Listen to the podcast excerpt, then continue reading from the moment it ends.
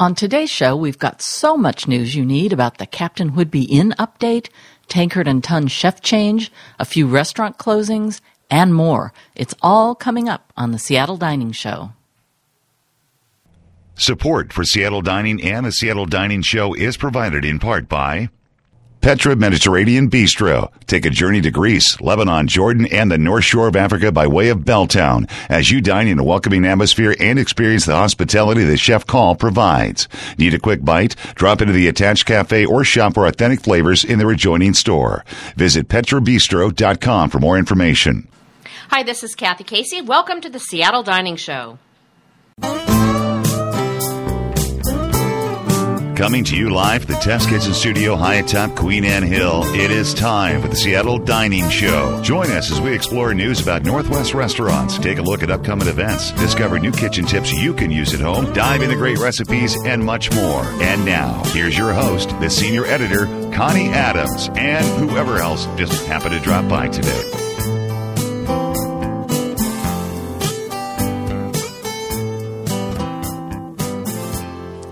Welcome to the May Seattle Dining Show number 1905. I'm Connie Adams, senior editor, and I'm here with Tom Marin, publisher and owner of Seattle Dining. Hello, hello, hello. The triple hello. It's going to be a good month. hey, you know what? Um, Seattle Restaurant Week just ended in April, and I thought we could have a little discussion about that. And since since I've been thinking about a lot, I thought I'd just throw some things out there, and you can comment as you will. Okay. All right. So, first of all, I'd say be aware of what you're paying for. $35 is a good deal for three courses, and we we normally don't do Seattle Restaurant Week because we're out a lot, and oftentimes we don't want what they have on the thing. We want the regular menu. And we're trying to be good citizens and make sure those seats are available for people who want to Others. get into it. Gosh, we're good. We're really nice people. In any case, um, I would say it, it is a good deal. The amounts we got, they were full portions. There was no smaller size thing going on. Um, and Although was- that does happen. it probably could. Yeah. Where we went, it did not. But, um, and of course, $35 twice, $70 meal. Our bill was 175 So, um, that of course is in no way connected to the fact that we like to enjoy alcoholic beverages. No, that would have nothing to do with it. No, nothing at all. Um, but keep in mind that sometimes, you know, people are looking at uh, Seattle Restaurant Week and thinking that's my chance to go someplace that I maybe couldn't afford normally. But just be aware that just because the three course meal is affordable, if you want a beverage or maybe you want another side or something, those are going to be at the usual high prices in a in a pricey place. Mm-hmm. So that's really going to catch up. I mean, I think the drinks we had were fifteen to seventeen dollars or something. You know, that adds up. Yeah, and then there's sales tax on top of that. And And, twenty percent automatic. yep, Now I will say, and that gets taxed too, you know. yeah, that's Yeah, right. You don't have an option to taxed. Yeah, the the tax thing, you know, this is a a difficult situation with the minimum wage and everybody doing something different. This particular place um, did not even give you a line to add extra tip, which sometimes people do, and you get confused and you don't realize you've already paid twenty percent, and you add something on. They didn't even give you that option, so it was clear it was just the twenty percent. But in our particular case, and you can chime in on this, I did not think our service was worth twenty percent. No, I think that that server might have been on his first day. Yeah. And we're supposed to tip 20%. Yeah. And we really only had one request of him, and he didn't do it. He forgot. Yeah. So he uh, forgot a lot. he did forgot forget a lot, Came but back to the table numerous times. Yeah. Or am I confusing with that with another restaurant? That was another that one. server came to the restaurant. where was that the other day? Because that was Or came funny. to the oh, table. oh, I know where it was at lunch. Yeah, it was at Yeah. lunch on Sunday. Um, yeah, that person came, and we saw him going to every table. He was saying, "No, I just want to confirm this." and I he had like a little this." computer he was taking the order with. And he took a lot of notes. I mean, he did, but he still was confused. But in any case, um, I, I just this tipping thing drives me crazy a little bit because tipping should be about thanking someone for good service. So when it's an automatic thing, it takes your free will away. As you said, it adds tax on to the tip. I don't know. I'm not liking this automatic thing. Well, you know, um, I'm just of the mind now. If I know that someone's doing the auto tip, I'm just not going there again. Well, but that does take out some some it's a crapshoot. really good places. Well, then have dinner at home and make something even better. And tip That's me. easy. Yeah. In any case, the, the the little tip here is watch your bill. Make sure that you do know whether you've got an automatic tip on there or not, because some places don't don't take that line away, and you can get crazy. It's almost like you had a third person out to dinner with you. Yeah, honestly, it was you know. The other thing, and this is, I, I'm going to get a lot of grief about this from people who disagree with me, but um, the woman who was seating people was very pleasant, very pleasant, very nice, big smile, um, spoke almost no English. Yeah. And that's kind of, other than the person who handed her the menus, that's your first connection to the restaurant. Mm-hmm. And um, and like I said, she was very friendly, very nice. I have no problem with her at all. She didn't do a bad job or anything. But when she left us at the table, she said, "Have enjoy." And of course, you have a hearing problem, and she was very soft spoken. And you were like, "Well," I said, "Did you hear that?" And he, and you said, "I've heard nothing." She said, and uh, and I said, "Well, she said have enjoy," and I know exactly what she meant. She meant, "I hope you have an enjoyable evening," but she didn't have more than two words. So you know, I don't know what the answer to that is either. It's hard to find um, employees right now. Hard to now. get good help right now, I guess. It is very hard to find good help. And as I said, she was very pleasant and nice. She probably has all the potential in the world to be a great employee, but she's got to work on that English. Well, maybe that 20% service charge can go for some education for her. Yeah, that would be, you know, English as a second language classes for her. I like it. She's probably in her, she was a go getter, so she's probably in them already. Um, the other thing I was kind of thinking about was that you should use Restaurant Week for what it is a chance to try something new to you. Um, but sometimes, as I mentioned earlier, you might get there and maybe if you hadn't looked it up before you went, because it's always online, maybe you don't want one of those three course meals. You get there and you're like, uh, you know what? I don't. That's not appealing to me tonight. Well, you Then know go what happens in, and- a, in a three course meal with Restaurant Week? What happens is you start with a salad, you get a main course, and you get a dessert. Mm-hmm. You know, a lot of times I go out to eat, and all I ever order is an entree. Yeah. Or we split. We split a salad and, And an it's entree. about the same price as Restaurant Week. yeah. So, I I don't, you know, I mean, it's great. Well, it does give you a chance to try all the different things, Mm-hmm. and um, and and you could get one kind of entree, and I can get one kind of entree, and we can share, and Mm-hmm. that way we've had a four course meal. Yeah. So, And that's kind of where I was going with this. I mean, if you get there and you just want to do something different, do something different. You're not hurting anyone because the restaurants got you there through Restaurant Week because they pay to be involved. So they're still getting value because you wouldn't have been in probably if if you know Restaurant Week hadn't lured you in. So whatever you do is fine with them, and you might be happier doing your own thing. yeah, it's true. Yeah. The other thing too is sometimes, even if I look at the menu ahead of time, the night I go there, I'm like, well, I don't want any of these things. So I can be a twit. Well, you So- could bring your own little sack dinner. No restaurant minds that. Have we told you that, listeners? Nobody minds if you bring your own food and beverage into a restaurant. well, the last thing that I was going to say about about it is that as much as we love going out, that particular evening was a reminder that we also love cooking and eating our, you know, doing it our way at home. Mm-hmm.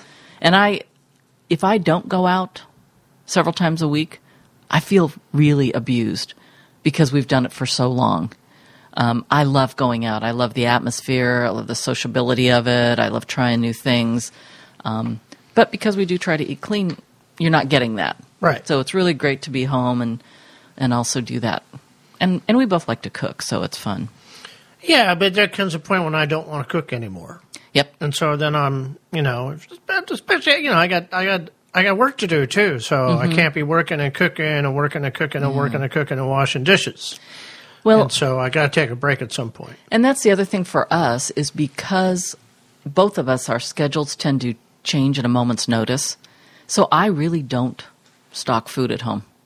I mean, I have some staples, but and I have breakfast things, but that's pretty much it. So we need to shop the day we're going to eat or the day before if we're. I don't even like to do it the day before because that afternoon somebody calls and says, "Hey, you know, do you want to come do this thing?" And it's like, "Yeah," and there goes my food. So I don't really do it till the day, and that gets back to your point. If you've got a busy day, and then you're going to cook, and you haven't even been to the grocery store or made your menu up, or you know, it's not going to happen. Hey, yeah, you know, uh, one of the things I've been doing lately, and I'm, I'm not doing it 100%, but I'm making a, um, I got a meal planner. And so I plan out my meals on Sunday from Monday through the next Sunday, knowing when I'm going to be eating out and maybe just leaving a blank open so that I could either go out or stay home, whatever. And uh, it's it's kind of helped a lot in terms of making sure I do have some food in the house, but it's not like a lot of stuff that's going to go bad soon or anything. Um, but if I don't plan anything, then I'm constantly going to the grocery store. Yeah. So or out. You know, it's funny. Just this morning, I was looking at Bing News, and there was an article about why we often make bad food decisions. And they said it's actually not about willpower. It's that in an average day, the adult makes 30, I think it was 35,000 decisions. Hmm. So if you can take some of that decision making away, even like they, they brought up like somebody like Steve Jobs. If you know you're going to wear jeans and a black turtleneck every day, your, your morning is clear of decisions. You know, you don't have to think about that. So they were saying kind of what you just said. Um, it's good to have a template. Maybe you have Taco Tuesdays and Chicken Night and something like that, or you have, uh, you know, something that you've got sort of planned out. And it's a good idea to make your weekday plan on the weekend when you've got more time and you're thinking about it. And then during the week when you're making all those other decisions, you don't have to make those de- decisions too. yeah, in my case, it's um, it's a black turtleneck and camping pants with the zip off legs. It's the Seattle Dining Sound Writer uniform. and the only thing you have to decide is what day will you wear the head headphones to do the podcast. Yeah, well, they'll be black, just like the shirt. All right, so we've been uh, we've been eating out and around quite a bit. Um, tell us where you've been eating. All right.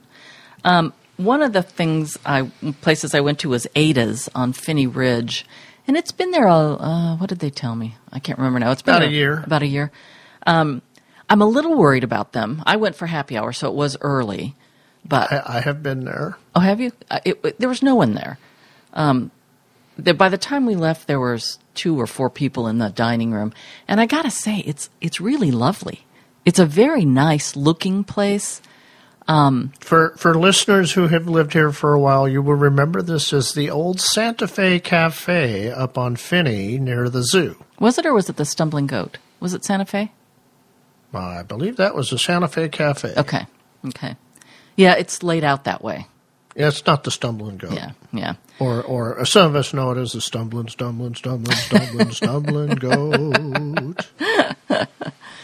Yeah, this uh, it's a lovely place. I was not overwhelmed with the options on happy hour, and and they had two cocktails, so I chose one, and then they didn't have the spirit that was in it. I mean, it's like if you're going to have happy hour and you've got a list, and then you don't even have the alcohol that's supposed to be in it.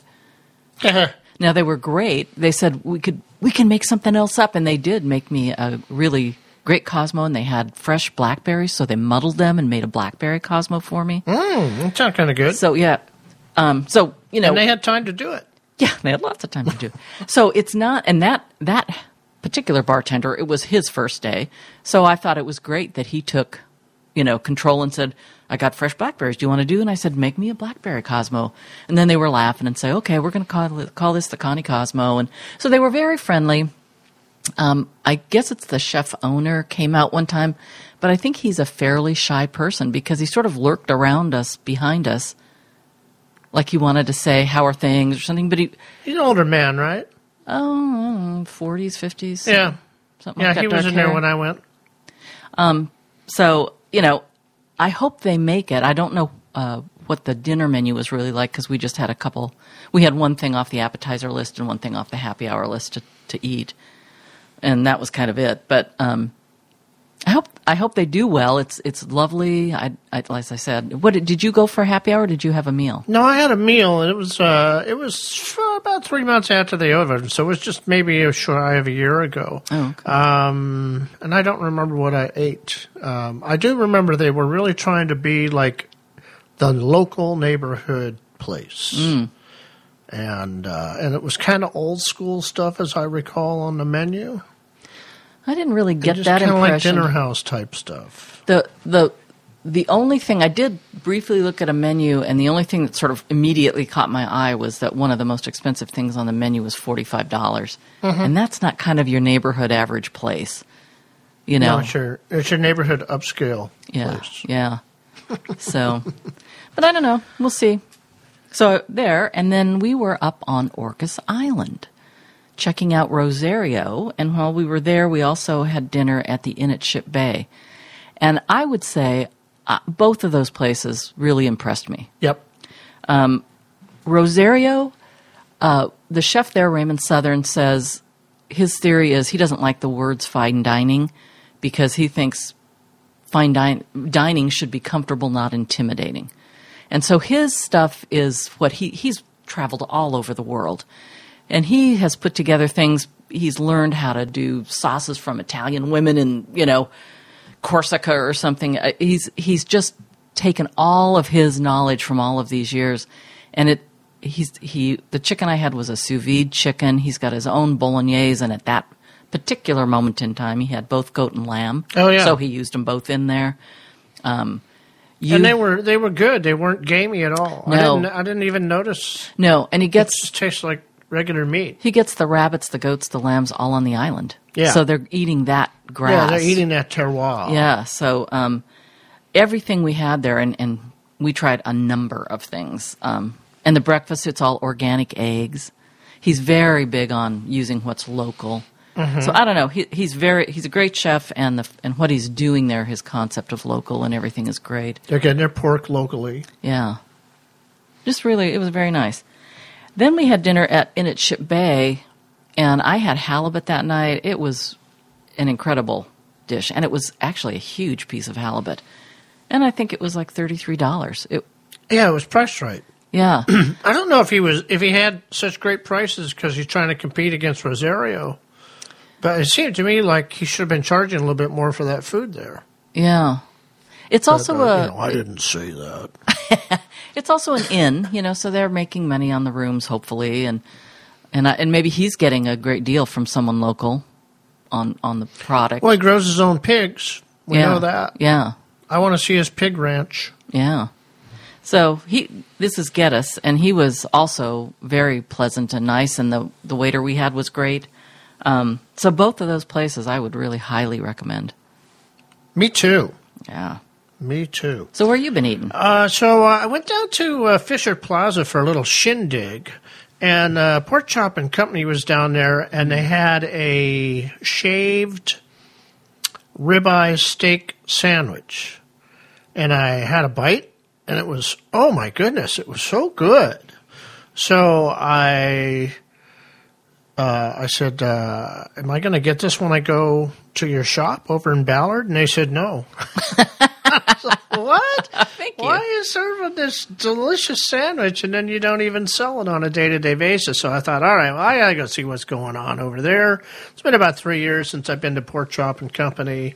Went in, sat at the counter. You know, you stand up, you place your order, and then you can sit anywhere you want. And, and uh, I had a um, sort of a Vietnamese type pork banh mi? sandwich. Like a banh mi? Yeah, that's what I had, and uh, it was quite good too. So uh, I, I, I got to say, I'm I'm impressed with what's coming out of the kitchen, one way or another, at Pork Chop and Company. Um, I want to go down and try the pastrami sandwich they do. Yeah. We'll see how that is, and uh, hopefully someday they'll put that ribeye on there. Yeah. You know, that's a little bit of a change. We went when they first opened. It was a media thing, but neither one of us was overly impressed at the time. So I'm glad that they've kind of found their footing and are doing stuff that really is delicious. So then I took a little motorcycle ride last week, and uh, I started that ride off down in uh, Issaquah, Well, not Issaquah. I went to Fall City. And I went to the Fall City Roadhouse for breakfast. And I kind of figured it was going to be sort of so so. I remember I had eaten there maybe four or five years ago, was not impressed. But I always like to try things again and again and again. You know, as long as you're staying in business, uh, something must be going right. I don't know. Yeah. So uh, I had breakfast, and it was fairly decent. The fruit was was pretty fresh. Uh, the sausage patty wasn't greasy. Well, Uh, the egg was really good. was it organic? Uh, there was not. Okay. I don't believe. Yeah. But uh, can't live clean every day. Yeah. Uh, and so I got on my motorcycle and I motored up over Snoqualmie Falls and then I motored up over Snoqualmie Pass and I went down into Cle Elum and buzzed across the Swauk Prairie and wound up in Leavenworth for lunch.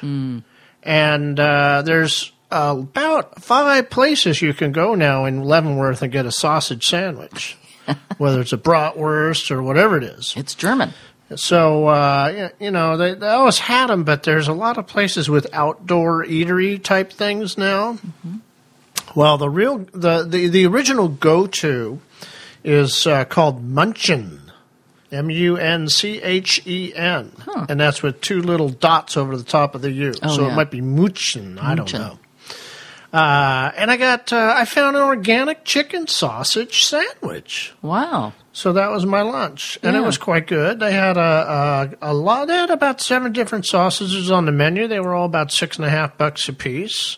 Uh, got a really nice condiment bar. So if you don't like sauerkraut, don't worry about it. You're just getting a sandwich, and then you go and you put what you want on. Is that near the when you when you're coming into town? Is that near the front? Yeah, so They you have- come in town, you hang a little right, you drop down the hill, and then you hang a left, and right there, next to the little shop that sells cheap wine and kitchen gadgets. Oh, oh, there's always a line up there, isn't there? Yes, there was. Yeah, there that's- I sure know was. where it is. And they, they got it figured out. They actually have an employee go out into the street and take orders from people and hand their slips to them. Wow. So when they get to the front counter, it's all sorted out, Oh. and the guy just punches it all in, takes their money, and then they can go get a table and. Uh, they give you a, a vibrating device, Oh, yeah. and uh, you know when your order's ready. So, Oh, that's great. so they, it, it, it flows pretty well. Yeah. Didn't see anybody in Lederhosen when I was there. Oddly, I only saw about, well, I saw less than 10 motorcycles in town, and it was a beautiful day to ride. Usually there's a lot of motorcycles in Leavenworth. Yeah. So, uh, and then I guess I came home and we went up to Saltoro for dinner. That's right. Which was actually an improvement over the last time you'd been there. We're, so yeah, we were it glad to see that. They were doing better mushrooms again, and the and the better fries were back, and Yeah. so. A relief. All right. Well, hey, let's uh, take a little break. When we come back, we're going to do the news bites. Support for Seattle Dining and the Seattle Dining Show is provided in part by Ethan Stowell Restaurants, fresh ingredients. Lets the food do the talking from house made pasta to ribeye for two. Find them at www.ethanstowellrestaurants.com. My name is Dennis Lucier. I live on Phinney Ridge, and I like Local 360 because they bring together a lot of the local things that I find at the farmers market and around town and uh, put it together in a really wonderful way. Hi, this is Ethan Stowell, and you're listening to the Seattle Dining Show.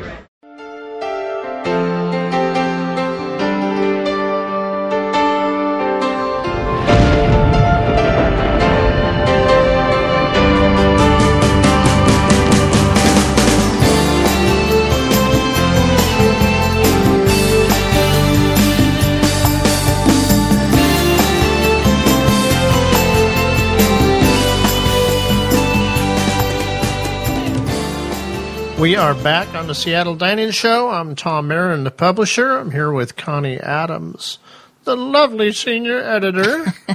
and we are going to get into our news bites. And I just want to remind you that you can keep up with our news bites as they happen by reading the column at seattledining.com. Connie, Yes. there's some crazy stuff going on out there. There's a lot Fill of stuff in. going on. Well, this one's a little bit old. I'm sure you've probably heard about this already, but it was past our podcast last month, so I want to bring it up. SeaTac Central Terminal is almost done, and I'm talking 402 days it took them to. If you've been out to the airport, you know you've gone gone where all the food stuff is, and there's all these partitions and everything. It's so now the new eateries are in. There's a Lucky Louie Fish Shack.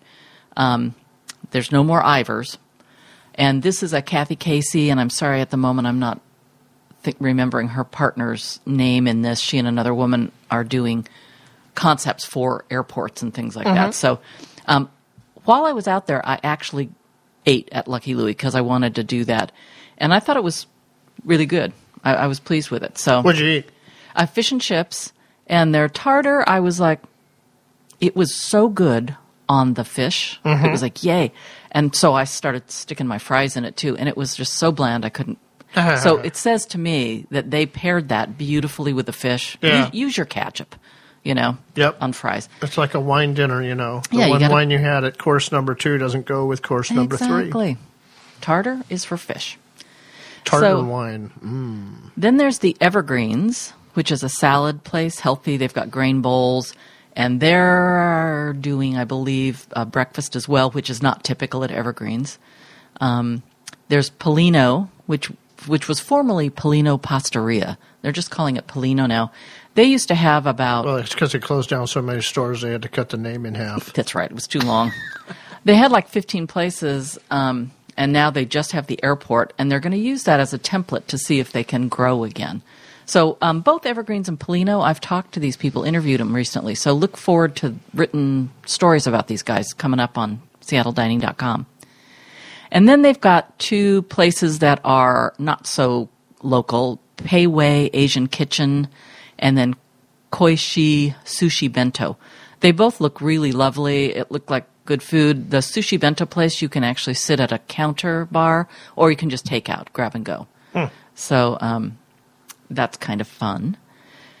Um, so that's what's happening at the airport.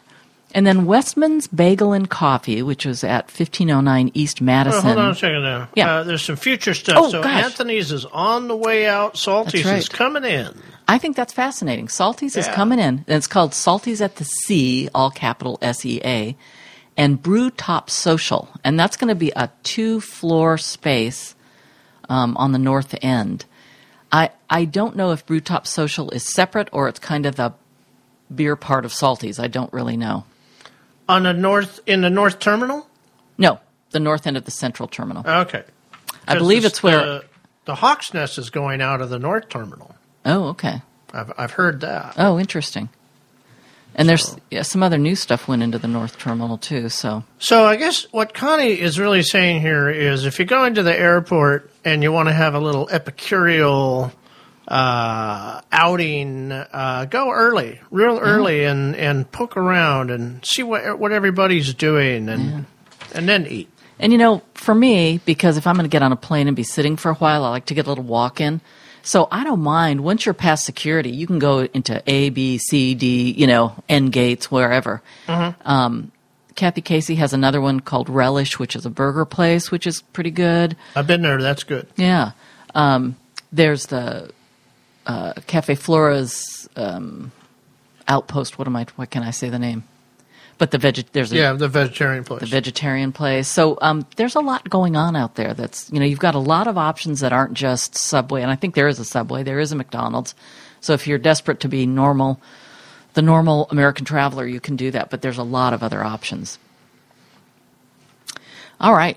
All right, now on to Westman Bagel. Okay, Westman's Bagel and Coffee um, is a walk-up window, but they are constantly um, running out. I think because so many people like it, so they're opening a second location in late spring in Pioneer Square, and after that, they're opening a Westman's Bake Shop in Seward Park. That will actually be a commissary kitchen. It's not a public space, but Pioneer Square will have a larger menu than the the window, and they're going to have indoor seating, and then eventually do brunch on weekends. Hmm. So, I'm you're not at all a bagel person.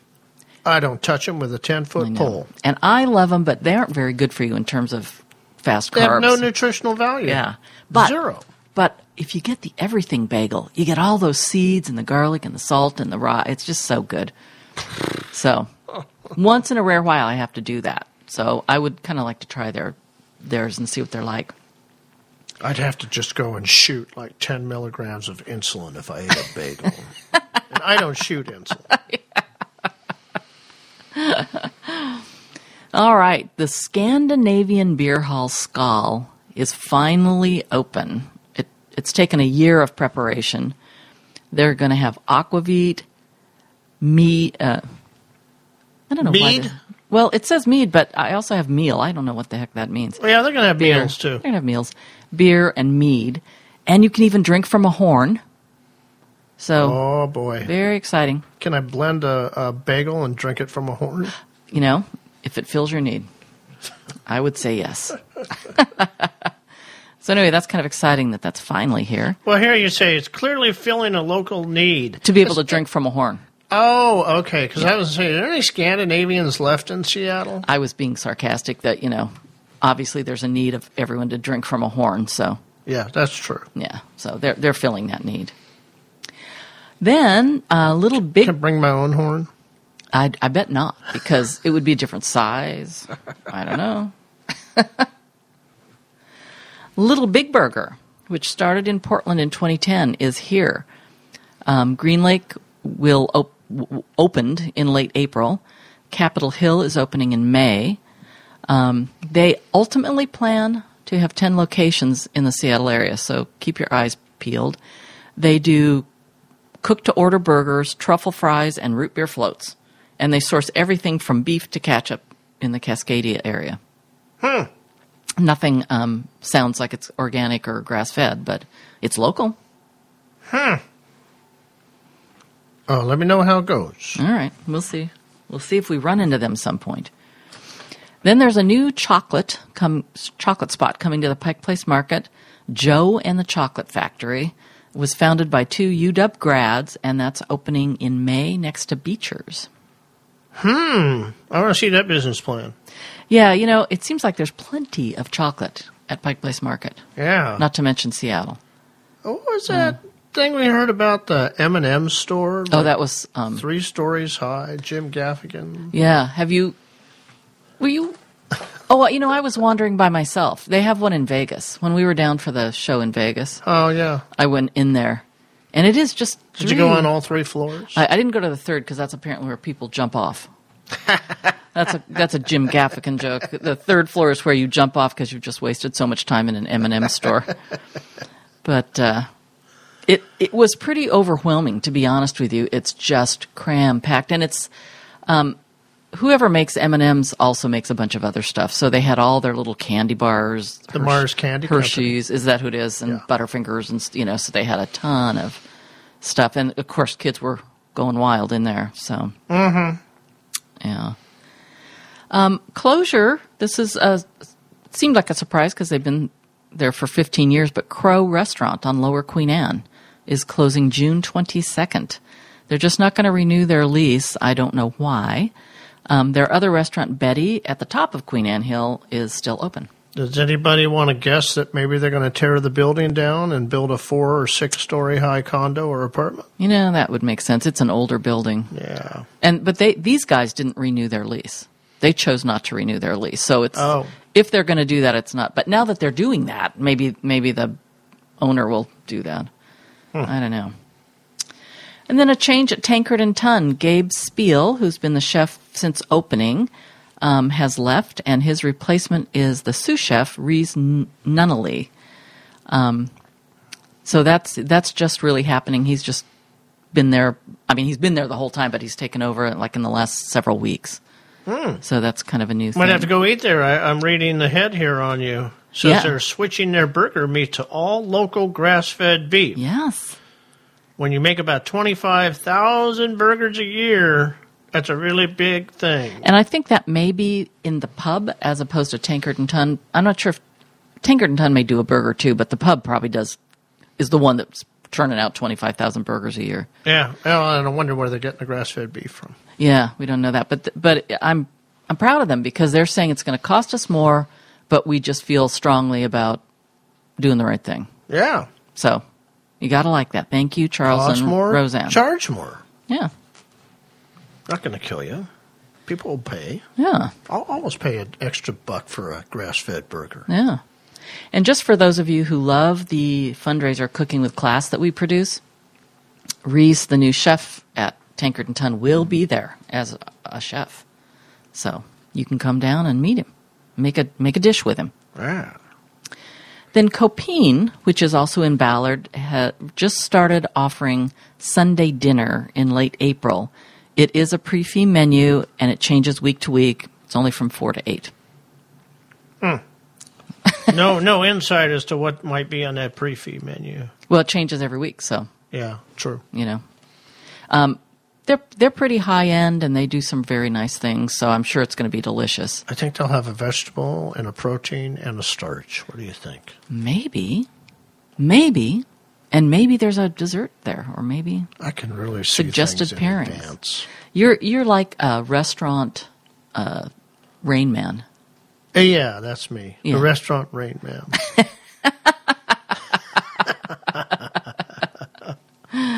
Hey, in the the intro today, we mentioned the Captain Whidbey Inn, which is really a fun place. Mm-hmm. It has been needing some updates, and the new owners have now completed updates on all 30 rooms, the suites, the cabins, everything.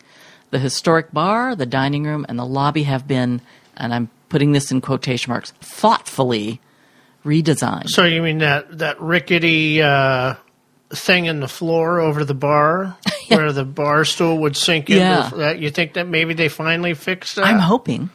and I'm hoping thoughtfully means there's some hint of what it used to be.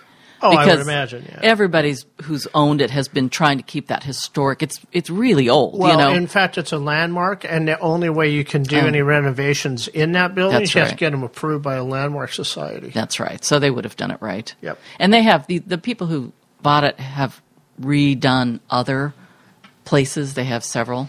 Oh, good. So- because that's quite an investment to go through the whole Yes. property and Yes. redo everything. Yeah. So I think that's um, So I bet the hot tub is really officially finally gone out of that one cabin, huh? oh yeah. If if maybe it's been redone, but it can't be what it was. What's out of code? They've also newly planted all six acres, so I think it's going to be. I mean, it, it's always been beautiful, but sort of wild northwest, you know. So maybe it's a little more. Um, Are they newly planted? We gotta go. yeah, We gotta go. yeah. I would like to. Time for an update on the Captain Whidbey Inn Yeah. in the pages of Seattle Dining. Yeah. Um, another Northwest icon here is. Um, it's so funny I didn't write this down. It's um. Oh God, Yeah, I I don't can't know what say it. place you're talking about here. I see it's number ten, but I don't know what it is. This is ridiculous. I can just see it. Kid Valley. okay. Kid Valley. They're doing a thing that through May 12th, anytime the sun is out, so we can only hope, you can get a free burger upgrade. And that might be bacon on it, or ham, or pineapple, or onion straws. They have a whole bunch of onion things you can have. Mm-hmm. add. So you can get that for free. And then they're doing Fridays are now known as Friday Fry, F R Y, Day. So everybody who orders a burger gets free fries on Friday. That'll get them running. Yeah, all through. Yeah, all Maybe through, literally. huh? literally, all through May twelfth.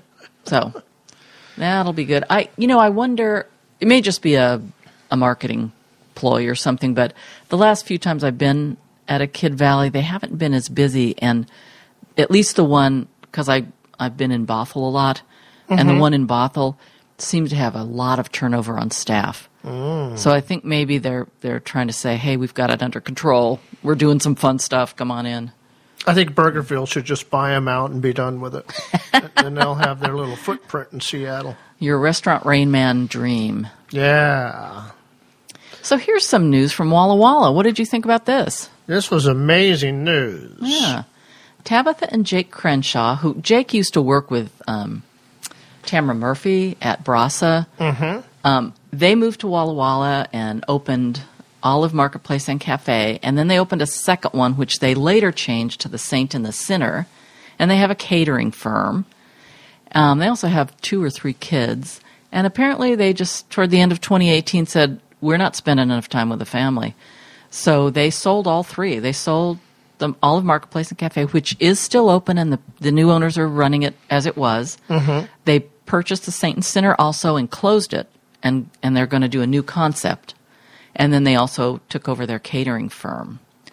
So um, Quite a change. And now Quite a change. Uh, Tabitha is working for the folks at the Walla Walla Steak Company and Crossbuck Brewing. She's the event director for them. Yeah. So, and I don't have any news right now what Jake's doing, but um, they said they're probably going to stay in the restaurant hospitality industry. Obviously, she is.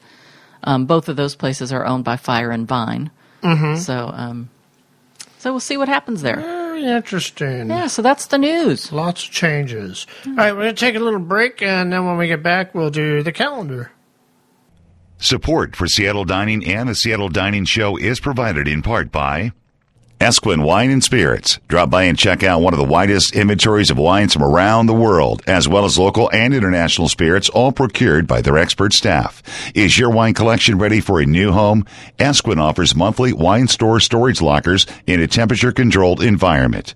Visit their website at madwine.com today. Hi, this is Lisa from Seattle, and we love to celebrate at Canlis Restaurant.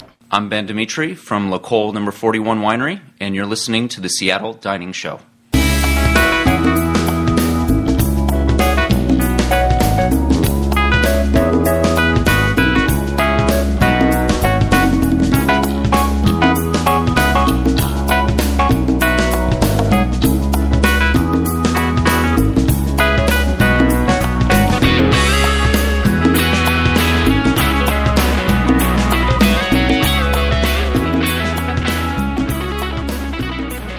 Are back on the Seattle Dining Show. I'm Tom, the publisher. I'm here with Connie, the senior editor, and Hello. we have lots going on on our calendar.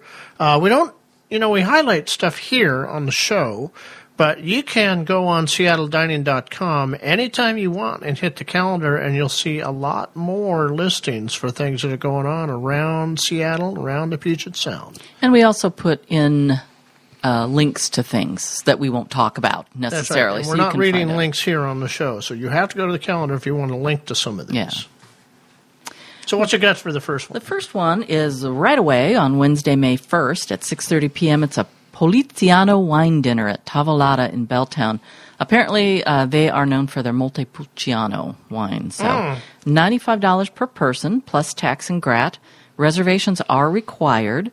Chef Roger Harper, who also, by the way, will be at Cooking with Class this year, has created a four course family style menu showcasing the wines, and winery rep Ernesto Sestan will be there to speak about the wines.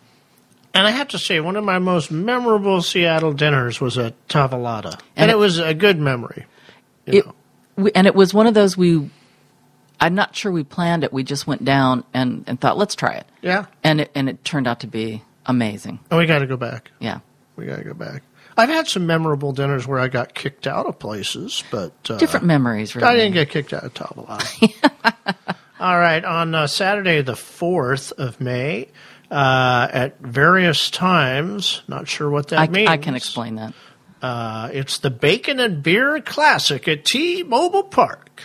What does that mean, various times? Various times because they do it in two shifts. They do a afternoon and an evening entry. So you pick between We Is it afternoon. a double header that day? No, it has nothing to do with. There's no game. There's no game. No, you're just going to the, the Oh. beer and bacon and beer classic.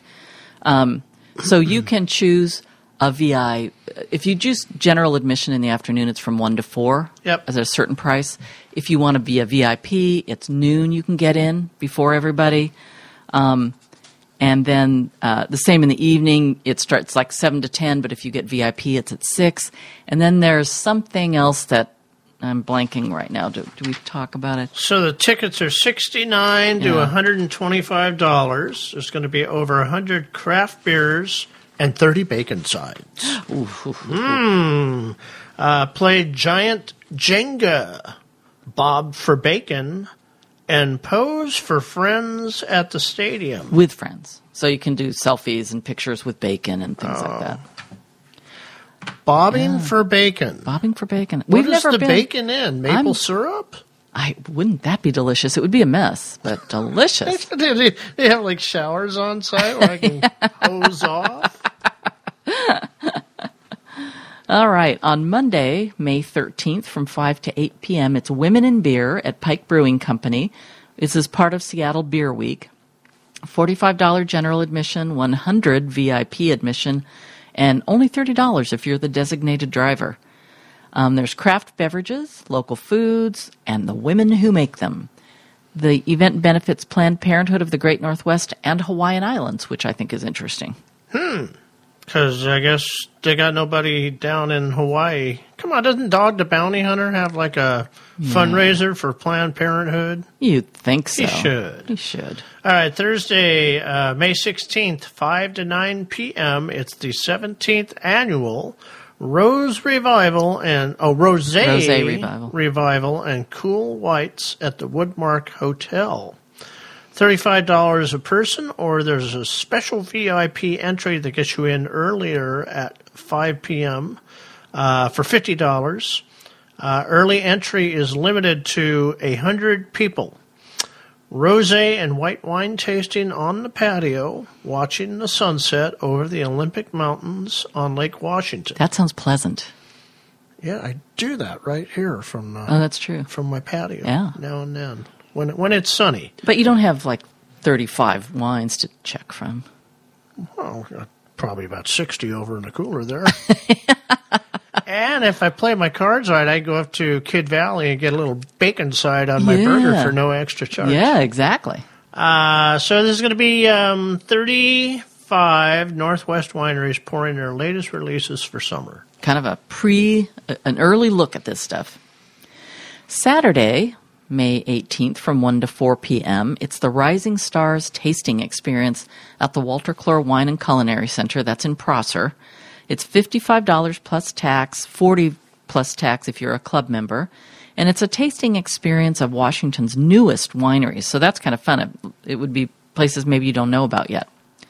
Unlimited wine tasting, storytelling, commemorative wine glass, and a personal snack plate. Always my favorite. And that's happening in Prosser, Washington. It is. Uh, Saturday, May 18th at 1 p.m. I think this is sort of like an annual event now. It's the rum class at Serafina and Cicchetti. That's over on Eastlake Avenue. Uh, it's going to be $80 plus tax and grat. Explore the origins of rum, the evolution of its production, and the cocktails made from it. And it includes a four course paired lunch. Hence the $80 ticket. Yeah. That makes sense. $20 a course. Yep. And if you go with another person, you can share courses and make it an eight course meal. Except you're all having the same one. So. the same thing. Yeah. All right, on Sunday, May 19th from 2 to 6 p.m., the Lamb Jam returns. That's going to take place at the Seattle Design Center. VIP tickets are 125. Um, main event tickets are 75. 16 chefs will duke it out for the title of Lamb Jam Seattle champion. And also, I didn't put this in here, but whoever wins here goes someplace else, and you it's like a national thing. So whoever wins Seattle will go on. Um, it's a global culinary tour all about lamb. So there's four categories: Asian, Latin, Mediterranean, and Middle Eastern. Each chef can choose which category they want to be in, and then the attendees that would be you, and local food media that could potentially be you, but it's not. Decide the winner. So they're celebrating the 80,000, I think this is interesting, 80,000 family operated farms and ranches in America. Ticket purchase benefits the University District Food Bank. well, you know, I was a real, I was very standoffish for a long time about lamb because I'd had so much nasty Yeah, lamb. yeah, yeah. And one of the things I used to like about lamb jam was that they sourced it all out of Oregon. Mm-hmm. Are they? Do we know if they're still doing that, or because they're celebrating the seventy thousand or the eighty thousand ranches, they're just getting it from anywhere? I think um, it's put on by the American Lamb Board. Mm-hmm. So I, you know, I don't know where it would be sourced, but I do not think it's specific. I mean, maybe for each regional thing they do source it regionally. Yeah, I don't and know. I think that was the fair thing to do because uh, not only did I know that I could eat that lamb because it was decent, Mm-hmm. but because everybody had to use the same lamb. Yeah. The competition was more about what was in your sauce or your preparation, and uh, it made it a much more level playing field Yeah. than if if I could go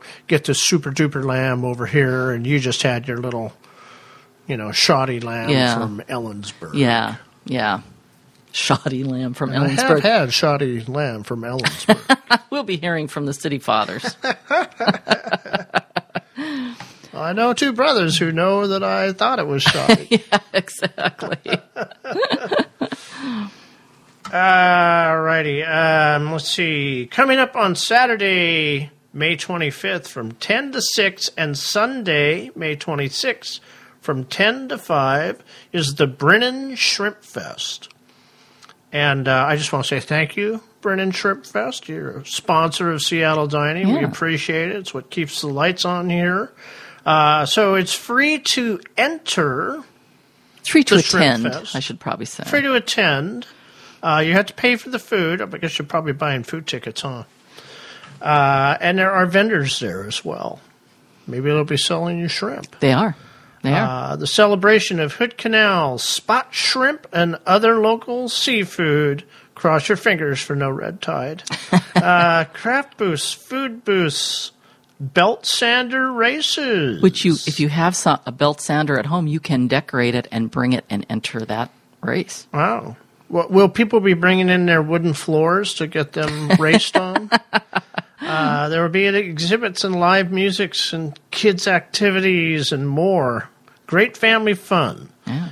Proceeds are donated to community projects. They also plan this time wise so that uh, if all things are good nature wise, there's a lot of uh, clam digging and things. So if you want to make it a weekend and come down and do that and then dig some clams to take home, all good fun. All right, end of the month, Friday, May 31st, 5:30 to 11 p.m. It's the Kick Hunger Challenge Celebrity Poker at CenturyLink Field. This is for some either high rollers or really great players because it's 300 per person to get into this poker game. It includes dinner, and John Howie Catering is providing that and the beverages.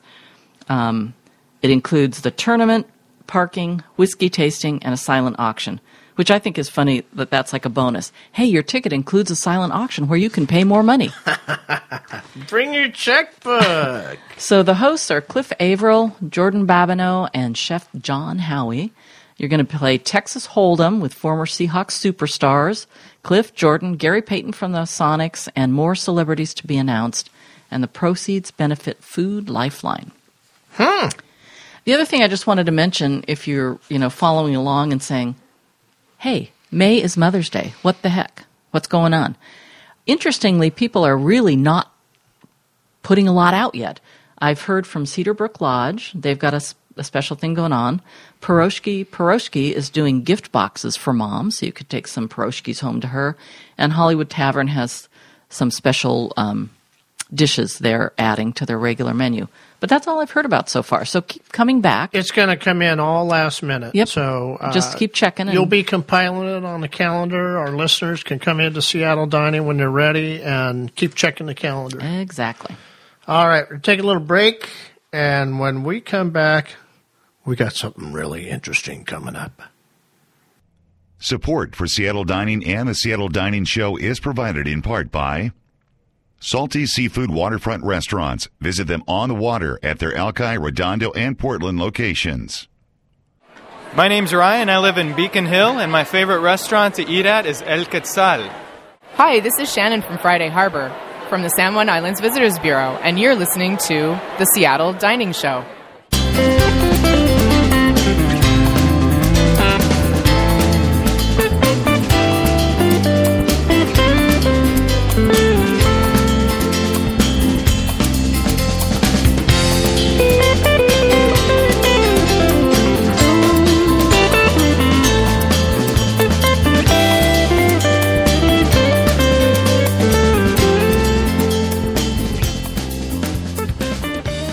Welcome back to the Seattle Dining Show. I'm Tom Marin, and we're rolling into the spin cycle now, or something like that. uh, so uh, we've got uh, two gentlemen here today, T and Tony Scott from Woodblock and Spark Pizza. And uh, Connie, you're going to do a little interview here with these guys. I am indeed. Welcome, you guys. Hi, thank- nice to be here. So, Tony, I wanted to talk to you first because you and your wife Carolyn started Woodblock in Redmond, and then you've just recently, like in the last month, started up Spark Pizza, also in Redmond. So, tell us about Woodblock. First of all, what made you decide you wanted to do that crazy thing and open a restaurant? And then, um, what was it that brought T to your attention and, and made you want to hire him for the executive chef? Yeah, absolutely. So Carolyn and I had talked about opening a restaurant, like many, many people do for a long time. We actually had met waiting tables in Seattle Oh, okay. back in the mid 1990s. We were both working at um, Painted Table Oh, uh, downtown, and you know went back to school. I continued bartending and and waiting and all that sort of stuff through school and after school, and eventually went and did boring corporate jobs. And always knew we kept talking about it every time we'd go out. Man, this would be really fun. This you know I have this idea. Let's do this Yeah. and that sort of thing. We're always just feeding off each other. And a few years ago, we finally had the ability um, to do that. Mhm. And we live in Redmond. We wanted to do something in Redmond. Um, I mean, that's our home. That's where Yeah. I've lived for 20 years now, kind of accidentally, but 20 years in Redmond, that's home. And our kids are there, school's there, friends, and it's a little town. We're right up the hill from downtown. Yeah. And we felt there were some opportunities. There were some things that just weren't there. Yeah. You know, we'd go out to eat in Seattle or certain kinds of restaurants we really want to go to, and there was just nothing like that in Redmond. So that was kind of the impetus for Yeah. For Woodblock, the hope of doing some, the plan of doing something that was not available in Yeah. Redmond or not a whole lot on the east side, and So, what is the concept? so the concept, you know, we really wanted to focus on a cocktail bar, Mhm. you know, with great con- cocktails, um, lots of really interesting mixes, a deep selection of booze, as well as just a nice, fresh menu Mhm. um, that is going to change seasonally, as well as you know, bringing in some ingredients that aren't the typical neighborhood Yeah. joint. Oh. Even though we still want to have that feel of being that Mhm. neighborhood. Still offering something a little bit different. Exactly. Yeah. Can you give us any examples of that?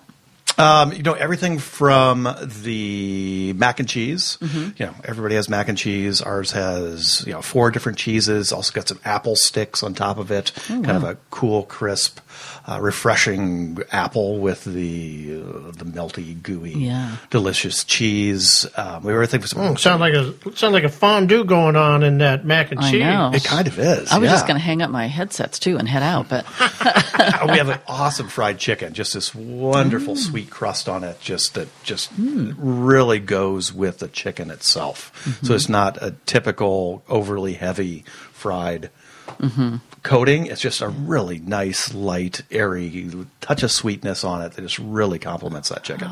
yum. So, how did you find T? Um, through people. Mm-hmm. Through people who know things, who know people, and you know, we were looking for somebody who's going to be a good fit. We really we have an open kitchen, and we like that really inviting, open feel. Somebody who can communicate well, Mhm. um, and we met him and loved him right away. I was like, man, I hope we can get him. Yeah, I was actually just uh, heading back in from uh, San Francisco. I was down there Oh. for a couple of years, uh, running a restaurant group, and uh, I knew this is home for me. Uh, the East Side is home. Uh, I went to high school. I was just telling um, a friend of ours that uh, I live in Kirkland, and I went to uh, high school in Juanita. Oh, okay. So any opportunity for me to move back home, be in the area, uh, I was uh, I'm welcome to the to the idea and the opportunity. So this presented itself, and met Tony and Carolyn, and I knew that it was uh, it was the right match Mhm. for both of us. Um, and the concept was was right up our alley. Nothing nothing too fussy, nothing um, too uh, you know complicated or overthought. It was just good, honest food, uh, Mhm. done really well. And uh, that was that was the biggest draw for me for sure. Yeah. Do you source locally? Uh, as much as we can, for sure. Um, the the problem is that we have uh, it's a, a nice sized restaurant, but the walk-in is just a little bit small, so it's hard for me to to bring in large amounts of of, of local ingredients Mm-hmm. at one give and at, at any given point in time, um, and then maintain that throughout the week. So we Yeah. we can when. I'm sorry, excuse me.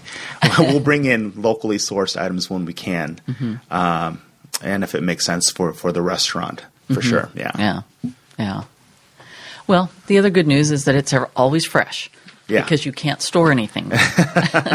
no, we. I mean, it's a. It's a. Uh, thankfully, it's a, a nice, steady restaurant, uh, and we're always going through products. So that's definitely definitely not an issue for us at all. Yeah. Yeah.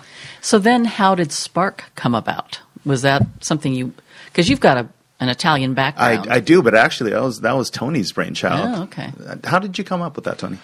You know, I've always loved pizza. And again, it was we're looking at you know, man, it'd be kind of fun to open another place. This is going really well. It's going You too well. Really bad. Exactly. Let's let's mess it all up and try something new.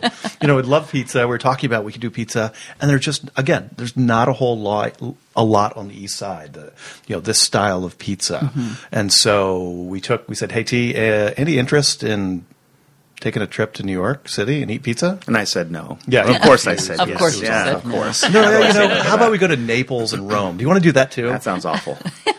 And so that, that's that's where we went. We ate pizzas together. Oh, we talked about it. You know, three or four pies a day, and you know, kind of like this is the crust we kind of like. We were all, I think, on the same page For sure, of what we were looking for, and then we had to come back and they had to recreate it. I, you know, Yeah. that's not me. Yeah, and that that was uh, you know that was definitely the fun part of it. The the research and development. Oh, yeah. I mean, going through, uh, I gosh, two three different restaurants a day, uh, eating you know eating our way through New York and and through Oh. through Italy. But I think we came down with the ultimate consensus of what kind of pizza we want we wanted uh, and wanted to recreate uh, at Spark. So the easy part was was eating, and then the hard part came with with getting into the kitchen and then trying to recreate that.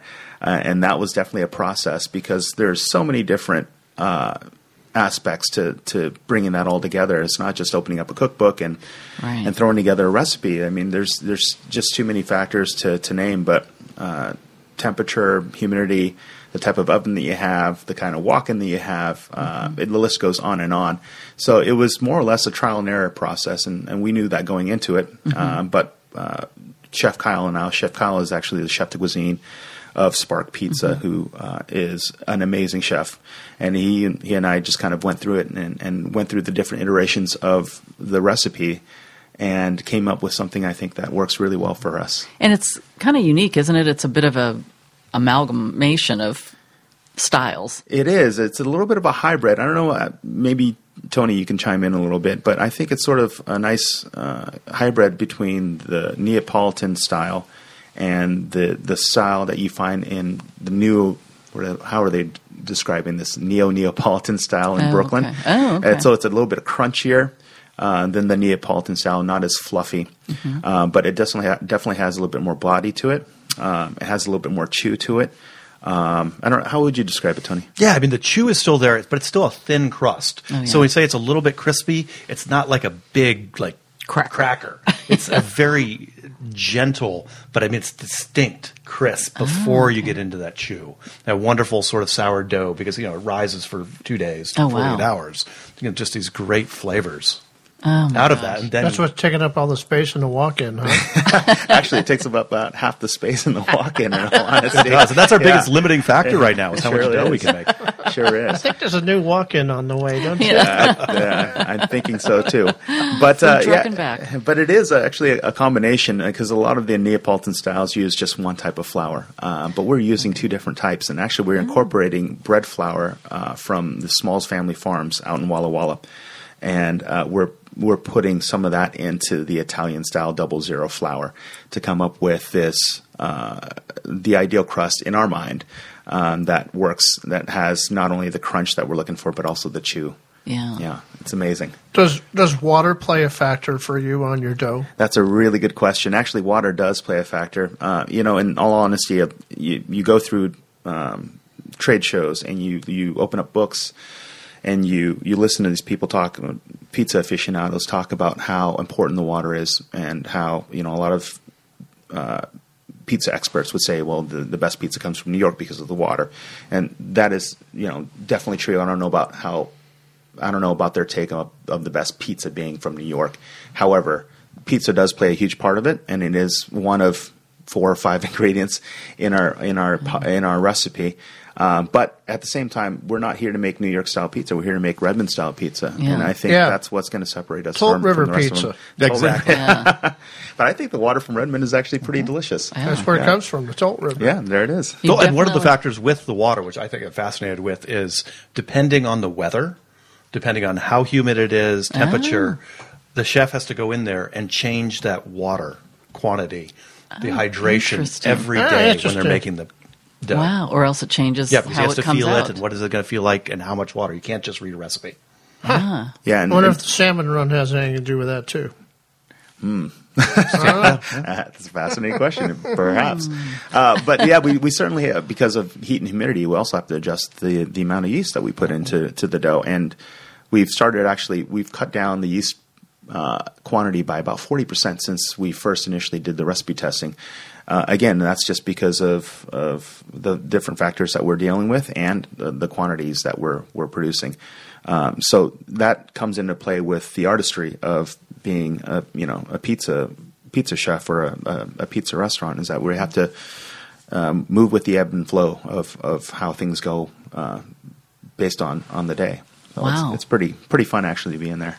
It would be kind of interesting, but it seems like you'd want to move to some place where the weather's the same every single day. Oh, that would be too boring. Tony. no, we couldn't deal with that. No. Now, speaking of not boring, the pizza names are pretty amusing. Who's, who's coming up with those? Oh my gosh, he's pointing at me. But it's, it's got to be me. And I, you know, in all honesty, I, I think uh, I was sharing this story with Tony and Carolyn. I literally, I, I'm not, I'm not good with uh, being forced to come up with something creative right off the bat. Like if you point at me and like, hey, come up with something, I, it, it probably wouldn't come to mind. However, it the inspiration usually strikes me at, at the oddest hours, and I think I woke up at about two or three o'clock in the morning, and I was just uh, I was inspired to to write these pizzas out. So I literally got on my laptop and and and started plugging away, and I came up with these pizzas. And about uh, we have twelve pizzas on the menu currently, and I think uh, I think about ten out of the twelve pizzas that we currently have were. A product of that night's Oh my inspiration gosh. for sure. That yeah, was an inspirational Yeah. night. And- All right, the listeners are waiting. They want to hear some of the names of these pizzas. Oh gosh, uh, I think the one that comes to mind, uh, the first one is in prosciutto of happiness. I think that I think that is the most charming out of all of them. Uh, gosh, uh, don't be crudo. Uh, that's our our take of. Uh, that's actually an interesting one. It's a beef carpaccio pizza. So you don't necessarily find the two put together. Uh, beef carpaccio is sort of a dish on its own. Um, but I thought, you know, again at 2 a.m., why wouldn't why wouldn't you want to put raw beef on top of a hot pizza? and oddly enough, once we did it and tried it, it came together and it was perfect. And But the, the beef would not be rare. I mean, raw. no, it, it- no, a bit. Uh, actually, once the pizza comes out, it's it's hot, but it cools down quite a bit as it sits. So, I mean, it's it's sitting on the plate for another 10, 20 seconds before we cut into it, while we finish uh, garnishing the pizza. And then w- by the time we put the rare beef on top. Um, it sort of just warms up and it doesn't cook. Oh, wow. Yeah, so it stays this nice, bright, vibrant, vibrant red, and then we top it with some more arugula and some uh, shavings of pecorino, and Oh. also capers. We have some smoked olives underneath there. It's Mm. it all works out great. Yum. Yeah, and then an- another uh, splash of lemon juice on top too. Ooh. Yeah, it's really really good. That sounds great. Uh, gosh, what else is there? Every day I'm truffling. Every day I'm truffling. Yeah, you stole the words right out of my mouth. That's a fun one. Uh, again, these are all like little. yeah, I'm I'm really lighthearted and fun in, in the kitchen, and I'm always joking around and, and singing wacky songs. And these are sort of a byproduct of of that experience of me being in the kitchen for sure. I love it. now, it's definitely wood fired, correct? hundred percent. And what do you like when you were thinking about this and starting some? Well, your concept was probably wood fired, but why was that? I mean, what was it about that that you liked better than other? Well, we, we Tony and I actually we had a conversation about this, and I remember this quite vividly. And he asked me, you know, what what would work best. And for me, I've I've always done uh, a gas powered, uh, gas fired oven, and mainly because it was consistent and it was easy for me to control. Mhm. Um, so I I personally have never worked in a uh, with a wood fired oven before. Oh, okay. But Chef Kyle, the chef de cuisine there, uh, has and has um, had I had the utmost confidence in his ability to to to work in that environment, and we all knew ultimately after eating through New York and Italy that this was the way to go in terms of flavor, in terms of the presentation, in terms of the ambiance and what we wanted really to present. Mhm. Uh, I think that was a no brainer for us, Yeah. and it's worked out great. Uh, we're getting uh, we're using applewood for our main fuel source, and uh, it imparts a, a I think. A flavor that's second to none, and you couldn't duplicate that with with any gas stove that I can Yeah. think of for sure. Because not only does it give you that ambient heat um, that uh, that that warms up the pizza from from the crust on, but also uh, as a fire curls up around the top of the dome of the pizza oven. Um, I think they call that the the tongue of the fire. Gosh, I'm not, I'm starting to zero out in it, but once you have cooked the pelt of the pizza, you bring the pizza up to the dome to, to, to color it and to brown the crust and to melt everything up. And you can't get that same effect from using a, a, a gas powered oven. So that was, I think that was the main reasons why why we uh, chose to go with the wood. For Sure. Okay, Yeah, it's okay. delicious. Now you do things other than pizza. You do some charcuterie and salads and desserts and things like that. I think you make your own cheese. Is is most of that made in house? Like, do you do your own char- charcuterie? And Oh, not just yet. We're so we're bringing in prosciutto de Parma. Uh, we, we we're doing uh, our own porchetta that we, we have on the charcuterie board. Uh, we're bringing in a couple different salamis, but as we start to uh, get a foothold into uh, the process, I think we'll be doing more and more charcuterie. Um, that's that's one of my passions, and when I was living in Italy, truth be told, I mean, I, I think I lived off of of charcuterie. Uh, that was uh, that is definitely a passion of mine, and I'd, I'd love to do some more of that for sure. Um, but for now, we're we're bringing in a couple things, and we're making it when we can. Uh, we have a hand pulled mozz. I think that is that's a really delicious dish, um, and it literally is. As soon as the the customer orders it, uh, we pour some uh, hot water over it, some uh, some salt, and we let it steep, and then we we literally hand pull it to, to every order, and we. And you, it, sorry, it gets taken to the table with a couple pieces of crostini, and then the the server or myself will usually go there and, and, and cut it into thirds, and then place each piece of mozzarella on the, on the crostini. So it's a, a very interactive dish. In all honesty, Yeah. it's a simple dish, but I think um, that's sort of the the beautiful part about Italian food is that um, it's simple, but it's it's it's straightforward and Sort it's yeah yeah it's really Oh, good. Uh, but at the same time, we're not we're not an Italian restaurant. I don't I don't like to think that we are, and I'm Mhm. sure Tony will will definitely tell you more about that. I don't, I don't you know uh, you wouldn't consider us an Italian restaurant, right? No, no. I mean, really, the goal. I mean, there's lots of great inspirations from Mhm. from Italian cuisine, from pizza, from all those things. But uh, and we're, we're here in America. We're doing all sorts of things. We don't want to have to follow any sort of Mhm. rule about what we're doing. There's so many Yeah. great ideas that T has, that Kyle have, and we just want to be able to share those and have fun with those Yeah. versus being restricted. yeah, And- sort of like making wine. You Right. don't want to go through the all the guidelines in France or anything else. Just do what America does. Certainly, and and you know, and and, and from that from that strain of thought, I think it kind of is liberating for for us as chefs, in that we're not uh, we're not confined to a box. We're we're able to kind of explore and, and stretch our culinary legs a little bit. And you know we have a little bit more artistic license to, to come up with dishes that uh, speak to us and, and to, to the customers. Uh, I think one example is the bruschetta. It's you know it's not your typical like I'm going to get a you know a piece of toast with some tomatoes and some cheese on it and, and call it good. Uh, it's actually a smoked mackerel. So we we we smoke the mackerel in house, and then uh, it's uh, a sort of a Texas toast uh, with uh, tarragon aioli. Um, a raw broccoli salad uh, has some watermelon radish, has some pickled onions. Um, it's got a lot of play to it, and it's really a, a fun dish. Oh yeah.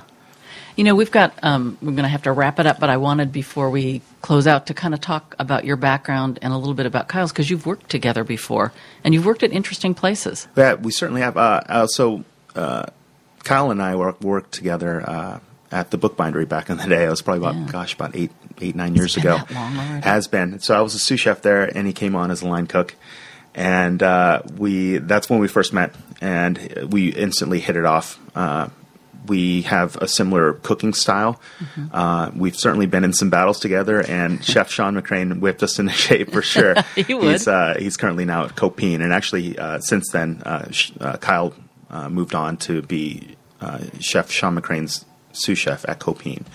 Um, but throughout the years, we've we maintained that re- friendship, and we've said that anytime that we get to get an opportunity to work together, we we would definitely look at it.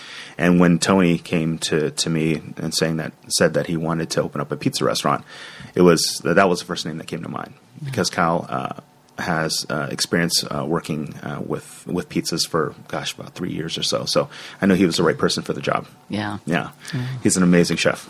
Oh, that's great. I can't thank you guys enough for coming today. This has been great. Yeah, thank you for coming out. Yeah. Yeah, thank you for having learned us. a lot. Yeah. All right, we'll take a little break, and when we come back, we've got some tips and tricks.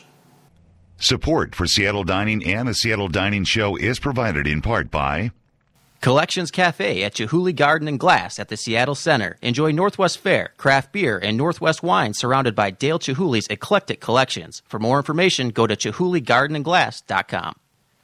Hi, I'm Josh from Capitol Hill. I can't make up my mind what my favorite place is yet. Hello, this is uh, Tracy with Heritage Meats uh, from Rochester, Washington, and you're listening to the Seattle Dining Show.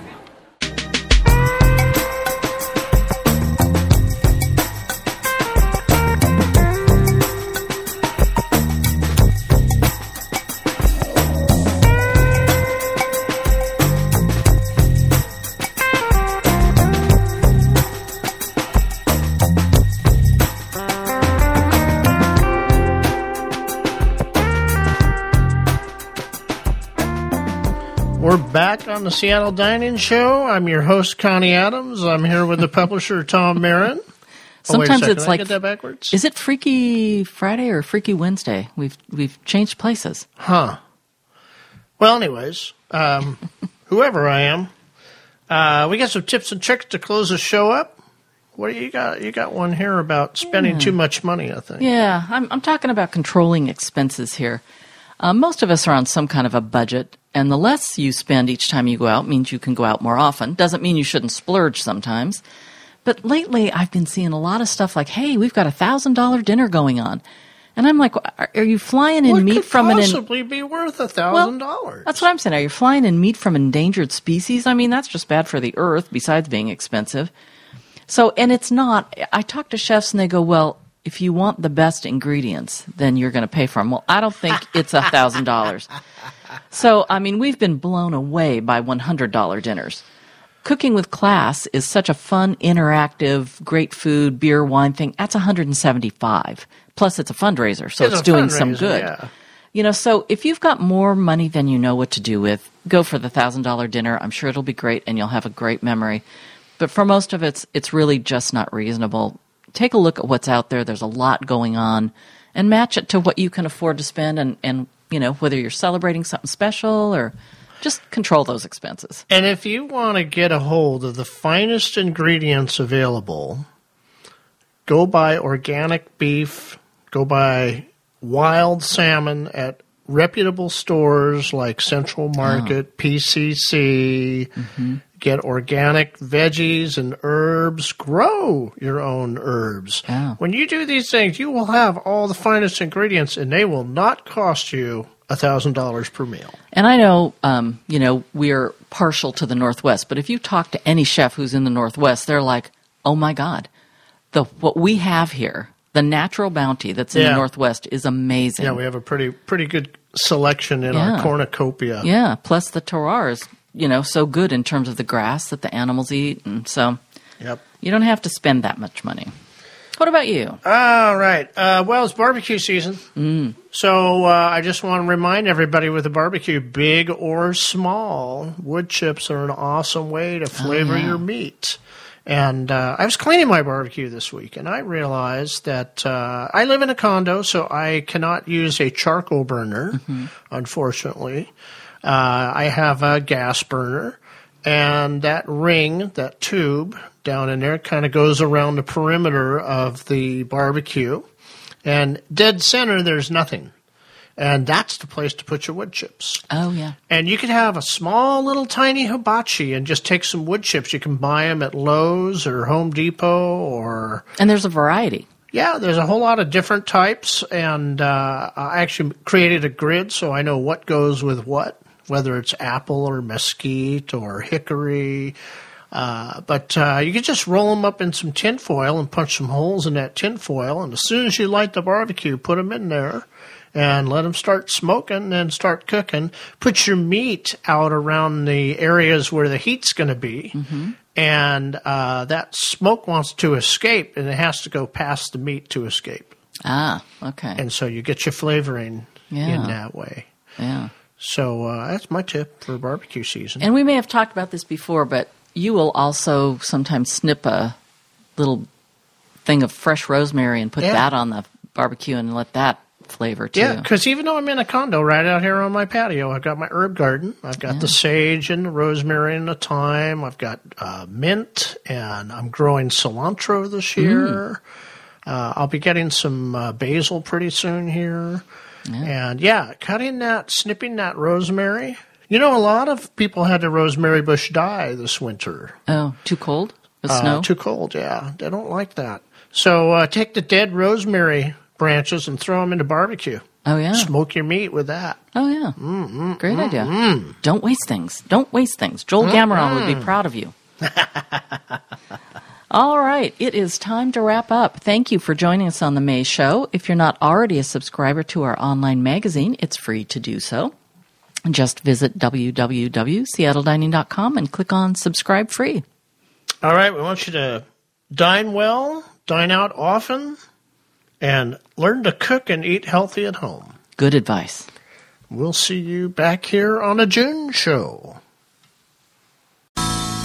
Thanks for listening to another edition of the Seattle Dining Show. This program is a copyrighted production of Mix Media and may not be reproduced in part or in whole without written permission of the legal owner, all right? However, feel free to share the link with all your friends on Facebook. Studio equipment for this broadcast was purchased locally at American Music of Fremont Icon. The views and opinions expressed on this show are exclusive to the host and guests and do not reflect those of former employees of Bill the Butcher, the Surrogate Hostess, the Beeline Diner, Louis Chinese Cuisine, the Doghouse, the Five Mile House, Charlie's, the Twin Teepees, Ocean Air, Benjamin's, the Madison Park Cafe, or any other lost Seattle icon. Subscribe free to our monthly magazine online at seattledining.com and join us next time for another edition of the Seattle Dining Show.